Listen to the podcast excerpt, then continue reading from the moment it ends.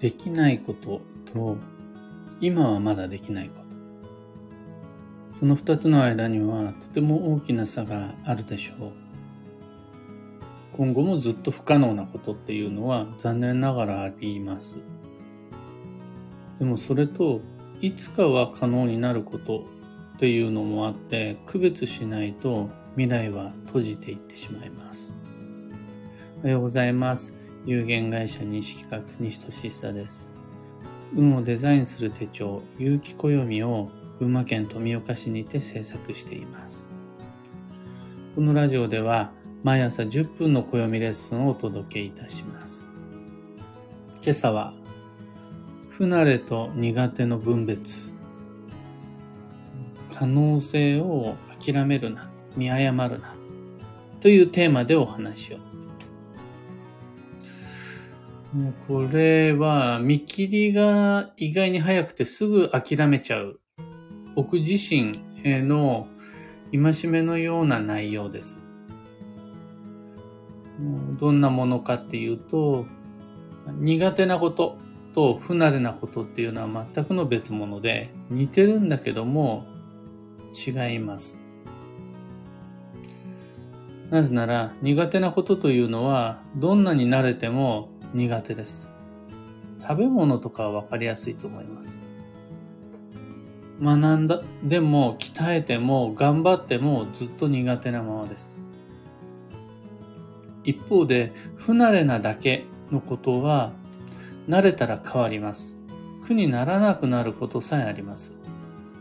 食わず嫌いっていうのがあるように、食べなければ嫌いだけれど、食べてみたら、意外に美味しいじゃんって変わることっていっぱいあります。で、困ってしまうのが、どんなことも最初のうちは不慣れ。だから、なんかちょっといまいちしっくりこないって違和感があったりする。この違和感を苦手、不可能、できない、無理、嫌だと誤解してしまうのはすごく危険です。可能性という運においてはものすごく大きい財産、原動力を自ら手放してしまうことになるからです。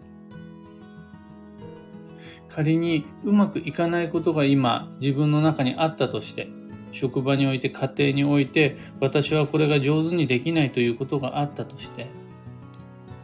それは苦手なのか、それとも単なる不慣れなのか、しっかり分別をしていかないと、自分の可能性を諦めてしまうことになります。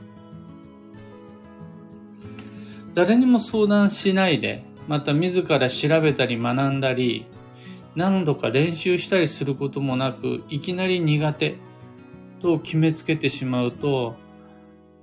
あらゆる可能性はその時点で閉じて、誤った縁、誤った運に縛られてしまうことになります。呪縛っていうやつです。で、この呪縛は未来を締め付けて制限します。どんどんどんどん自分の未来っていうのは暗く先細りしてしまって、しゃあないです。それは本来ならできるはずのことを全部手放しちゃってるんだから。でその結果、自分が望む未来とはどんどんどんどん離れていってしまうことになります。そうすると自問自答が必要になってくるし苦手意識を持っている他人に対して質問をしていった方がいいわけです。それ本当に苦手ですか？ただ単に不慣れなだけじゃないんですか？その結果、いろいろな試行錯誤を経て、やっぱ苦手っていうものは、やっぱ苦手だと思います。一方で、ただの不慣れだったと分かったことがあるならば、自分の苦手リストから外して、自らの可能性として、ちゃんとライフサイクルに取り込んでいくべきです。そうすると、今の自分、今の仕事、暮らしにおいて呪縛がないか定期的に確認が必要だと思います。年齢が変わると苦手意識がなくなるものって結構あるし、立場や役職、職場が変わると、その、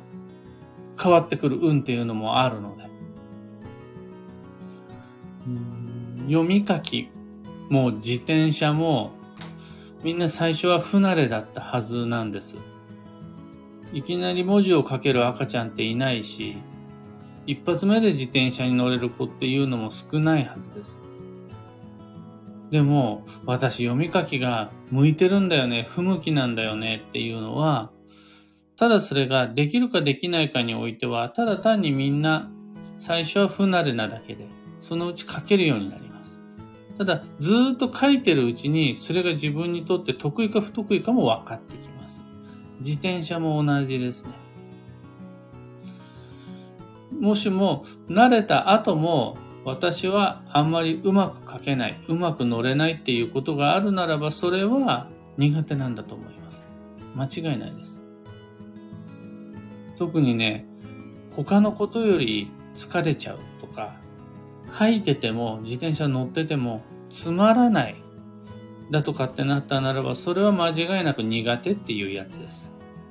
この苦手なことに関しては無理しない方がいいです。あんまりそれにばっかりお金、時間、労力をかけてしまわないで、別の自分にとって得意なこと、そこに経費を割くべきです。その方が運が良くなります。で一方でこれが、ただ単に不慣れなだけで、子供の頃は書けなかったけど今は書けるとか、子供の頃は乗らなかったんだけど、大人になってから自転車楽しいっていうことになったならば、子供の頃の印象っていうのは間違ってる恐れがあります。時間、手間、様々な訓練っていうのを経て経て慣れた状態で、あ、これいいじゃん、楽しい。これはいけるっていうふうに思うんであるならば、それはただ単に不慣れだっただけのことで、軌道修正が必要になります。で、まあこれが僕がいつも自分に言い聞かせなくちゃならないことだったりするんですけども、新しい業務や道具、初めての相手、で、大体不慣れですぐには仲良くなれないじゃないですか。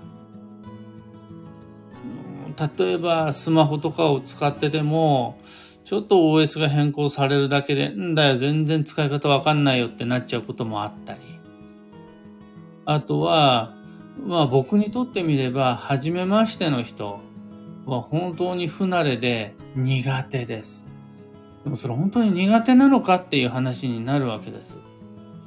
新しいと感じてるうちは大体のことって不慣れじゃないですか。前の古いやつの方が慣れてる。それ当然です。でも、慣れてきて、そこに違和感が残るんだったら苦手ですが、慣れて当たり前になってきた頃合いに実際どうなんだっていう話なんです。この慣れる前段階でもう苦手、ダメ、もうこれ相性悪い、まず無理無理無理っていうふうに自分に呪縛をかけて自ら未来を閉ざしてしまうようなことはしていませんか？っていう話です。これが不慣れと苦手の分別であり、自らの可能性、自らの未来っていうのを自分の手で閉じてしまわないための意識です。ここの部分っていうのを、今ちゃんとみんな無意識にできてると思うんですが、定期的に大丈夫？その苦手と不慣れ、ごっちゃにしてないっていう部分を確認するだけで、それだけで人生はだいぶ伸びやかに解放されていきます。呪縛が解けるっていうやつです。これ、大人の方にとって結構重要なこと。えー、一つ重要というか、自分が他人のために意識してあげなくちゃならないことがあって、それがあの子育て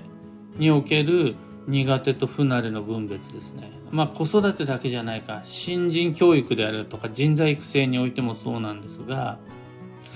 何が苦手で何が不慣れかって子供のうちってわからないことが多いじゃないですか。新人はどれが得意でどれが不得意かっていうのは自分自身では分かってない状態であることが多いです。ましてや、小学生、もしくは未就学児においては、何が不慣れで何が苦手か、どっちも同じに見える。すごく似てるから、全く同じ質のものと感じるわけです。うまくいかないことっていうのにぶち当たると、不機嫌になったり、感触を起こしてみたり、ああ、もう無理無理って諦めちゃったり、つまんないから。で、そういう、まあ結構感情的に、ああ、嫌だっていうふうになっちゃうのは未熟者であるほどに仕方のないことなんですが、その場合は、周囲の大人、指導者、先輩、上司、経営者がちゃんと導いてあげないと、不慣れと苦手は自分で判断するんだよって相手に投げっぱなしにしちゃうとダメだと思うんです。まあ、これが教育っていうやつだったり子育てだと思うんですが、少なくとも苦手と不慣れは別なんだよって大人から先輩から言ってもらえたそういう子供新人っていうのは必ずその言ってもらえたという履歴が未来のどこかで役に立つはずなんです。うちのお父さんお母さんはさ、子供の頃、不慣れと苦手のことよく言ってたよなっていう記憶が彼や彼女にとっていつか必ず財産になってくれるはずだし、そう言ってくれる先輩、そういうふうに言ってくれる経営者、苦手なんじゃないよ、不慣れかもしれないよっていうことで、ちゃんとあの、未来の可能性を消さないでいてくれる。っていう大人が近くにいることは、発育段階の成長中の若者にとってものすごく大きなアドバンテージです。自分で未来を開くためには、確かにそこにある可能性っていうのを自分で切ってしまわないことが重要です。それが子供たちや新人であるならばなおさらに。で、なった時のポイントとして僕たちは不慣れと苦手を常に分別する意識を持って基地となります。今朝のお話はそんなところです。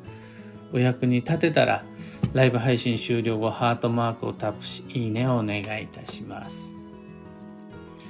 一つ告知にお付き合いください。2022年9月の9日より、有機暦2023の一般発売が開始です。有機暦といえば、徴用の節句が毎年共通の発売日です。その前に、先行予約限定セットをご注文くださった方への発送業務を今、スタッフ総出でやっています。僕も昨日は頑張りました。今日も頑張ります。もうすでに第1便、第2便、第3便まで発送して、それでもね、300ちょっとぐらいなんかな。まだまだ全然遅れていない状態です。もう早くお手元にお届けすることができるように工夫をしながら作業を進めていきたいと思います。お待ちの方、もう少しだけお待ちください。さて本日、2022年8月28日日曜日は超繁忙の8月の22日目。残り時間は11日。えー、今日は本年度3回目の特別な日で、後天版、年版、月版、日版の4つの版が全く同じ配置で揃う、ざっくり言うと特別な日です。で、主な過ごし方っていうのが2つあって、今日一日っていうのをとても忙しく充実させること。充実するするのを待つんじゃなくて、自ら忙しく演出することが1つ目。2つ目が基地方位旅行です。みんな今日基地方位旅行しましょう。と言って、毎日ラジオ聞いてくださってる方はもう大丈夫だと思うんですが、それは宿泊を伴うような遠距離移動をしてくださいっていうことではないです。最寄りのコンビニでスイーツを買ってくるだけでも基地保育旅行になります。それぐらい、近距離短期滞在、低予算であったとしても、今月の基地方位旅行は成立します。そんな今日のキーワードは、均衡、釣り合いを取る。これはあの、今やってることの反対側も大切にするっていうことです。例えば、今日お金を使うっていう人にとってみれば、お金貯めるっていうこともちゃんと意識するべきです。今、頑張ってる人っていうのは、セルフケアであるとか癒しも充実させていきたいです。の均衡なのでバランスを反対側で取るっていうのが重要です。幸運のレシピはウニ。黄色い食べ物という意味でご提案しました。今日のウニは魚介のウニじゃなくて、身の回りにある黄色いものを美味しく食べて吉です。それ以外にも旬のフルーツ。えー、梨は黄色とは言わないかな。あの、あとは旬の魚介。ウニ以外の黄色はないか。あとは旬の野菜。これだったら、あのいわゆるまあ夏野菜って暑い時に出てくる野菜の中にはズッキーニとかかぼちゃとかの中に黄色いものを見つけられるはずです。そんな旬の要素いっぱい取り入れて今日という日乗り越えていきましょう。ところで、聞く暦ではツイッターにてご意見、ご質問募集中です。知りたい占いの知識や今回の配信へのご感想など、ハッシュタグ、聞く暦をつけてのツイートお待ちしています。それでは、今日もできることをできるだけ、西企画西俊久でした。いってらっしゃい。マイクさん、かよさん、おはようございます。N シャンチさん、ゆうさん、ひでみんさん、おはようございます。かよさん、今日もとてもわかりやすいです。いつもありがとうございます。とのこと。子育て中のお母さんは特に自分にとっても不慣れが多くて子供たちは世界の全てが不慣ればっかりでその時にイコールできないイコール無理っていう風にしちゃうと呪縛が増えちゃいますよね。っていう時にできるのがこれマジで大丈夫？本当に苦手？すごい。不慣れだけじゃね？っていう部分は常に一緒に持っておけるとめちゃくちゃ未来の可能性が広がります。案外自分がかける自分への呪縛が多いっていうことですね。ちななおさんおはようございます。北さん、思い当たることが山ほど出てきました。定期的な見直し意識します。ですよね。もう、高いヒールを履くこととかね、あの、初めての振り付けとかね、やったことのない楽器とかね、通ったことのない道とかね、うわぁもう苦手ってなっちゃうこと多いですが、実は不慣れなだけかもしれないっていうのは本当によくあるので、例えば1年に1回だけでも見直すことができると、それだけで解ける呪縛はあるはずです。ひでみんさん、基地方位旅行中、さすが星の日。楽しく拝聴してくださってるとのこと、ありがとうございます。え、今日あたりは、もうすでに基地方位で過ごしていますっていう方、多いかもしれないですね。もう、素敵な基地方位の旅となりますように。そして、あの、現地でのトラブル、現地での不測の事態さえ、楽しいエンターテインメントとして、ちゃんと基地方位として受け取ることができると最高です。というわけで、今日もマイペースに運をデザインして参りましょう。特に今日、いろいろなことを諦めずに一歩踏み出し乗り越えていくことっていうのは、その行為そのものが運をデザインすることになるので、頑張る価値あり、張り切っていきましょう。僕も行ってまいります。